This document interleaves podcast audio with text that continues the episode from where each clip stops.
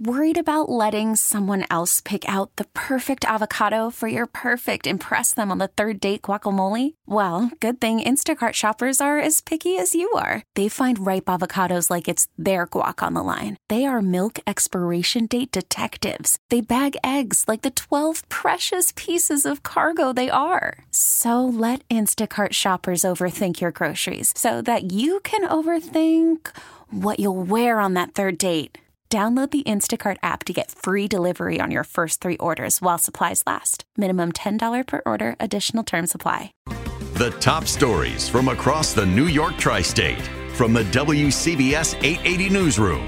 This is the All Local. Our top story being two police officers shot in Newark today. Both are expected to survive. WCBS reporter Mac Rosenberg has been at the scene on Chancellor Avenue for hours, and he joins us live now with the latest. Mac?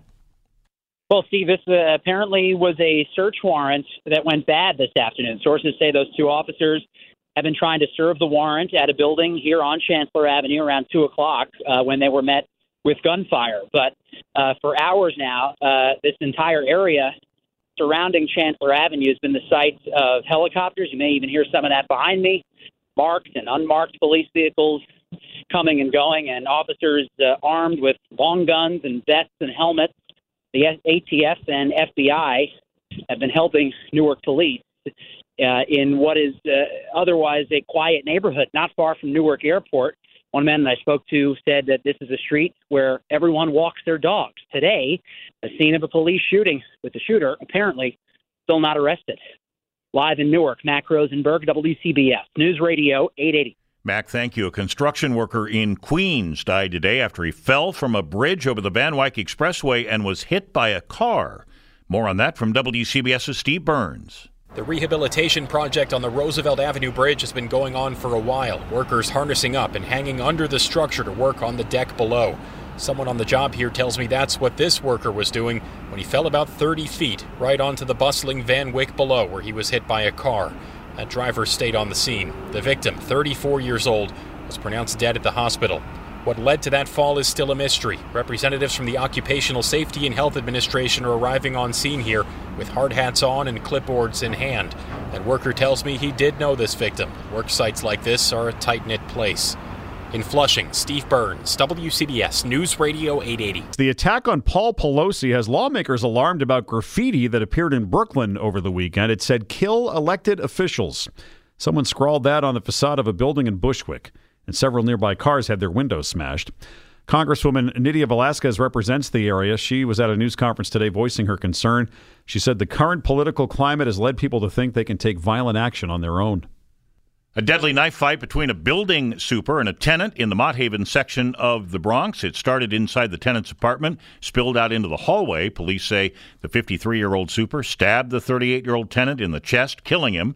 The super suffered cuts to both arms. Charges against him are pending. We do not know yet what started that fight. Live to the Weather Center, Chief Meteorologist Craig Allen. So it's what, 67 now, and that might be well, the coolest we see into the weekend, huh? The weekend temperatures are going to be in the 70s this time around. A record of 74 could be hit on Sunday. And uh, of course, the marathon is on Sunday, and runners are not happy about that. Everybody else probably is, but not when you're running in 70 degree uh, weather like that. Anyway, isolated showers have really uh, dried up and fallen apart as they've head, headed down towards the city. So basically, all we're looking at at this point is just the chance for a sprinkle or two, otherwise clearing out about 55 in town, 45 to 50 in the suburbs. Tomorrow, mainly sunny, 65 to 70, and the same for Thursday and Friday. 67 right now, humidity 65%. Thanks, Craig. A man's been arrested in connection with a shooting last month outside the Long Island home of Republican gubernatorial candidate Lee Zeldin. The suspect is identified as Noah Green. Two teens were wounded in that shooting. Zeldin's teenage daughters were home at the time in their house in Shirley, but they were not hurt. The head of the MTA says he is seeing progress in fighting crime in the first week since extra police officers were sent into the subways. Here's the MTA chairman and CEO, Janno Lieber. Literally last week, arrests are up 95% from the comparable uh, week a year ago and uh, fare evasion actions and enforcement actions are up almost 120%. So we're seeing a very different law enforcement posture in the numbers. Governor Hochul and Mayor Adams announced last week that an additional 1,200 officers were being dispatched to the subways. This follows a recent spike in subway crimes. Transit advocates want Mayor Adams to make good on a promise to create more dedicated bus lanes and protected bike lanes. WCBS's Marla Diamond has the story from Queens. Mass transit and pedestrian safety advocates gathered here at the busy corner of Junction and Northern Boulevards, close to the spot where nine year old Giovanni Ampuero was killed in 2018 while walking to school by a hit and run driver. His father, Raul, has become an advocate for safer streets. The mayor promised at least fix this Northern Boulevard and hasn't done anything. He said he's going to do it. The question is when when he's going to do it. The city's streets plan promised 20 dedicated bus lanes and 30 protected bike lanes by the end of this year. You know how much has been done yet? Not 20 miles, only five. Only five. State Assemblywoman Jessica Gonzalez Rojas represents Corona. So we are calling on this administration to get it done. We only have two more months left of this year. In Queens, Marla Diamond, WCBS News Radio 880.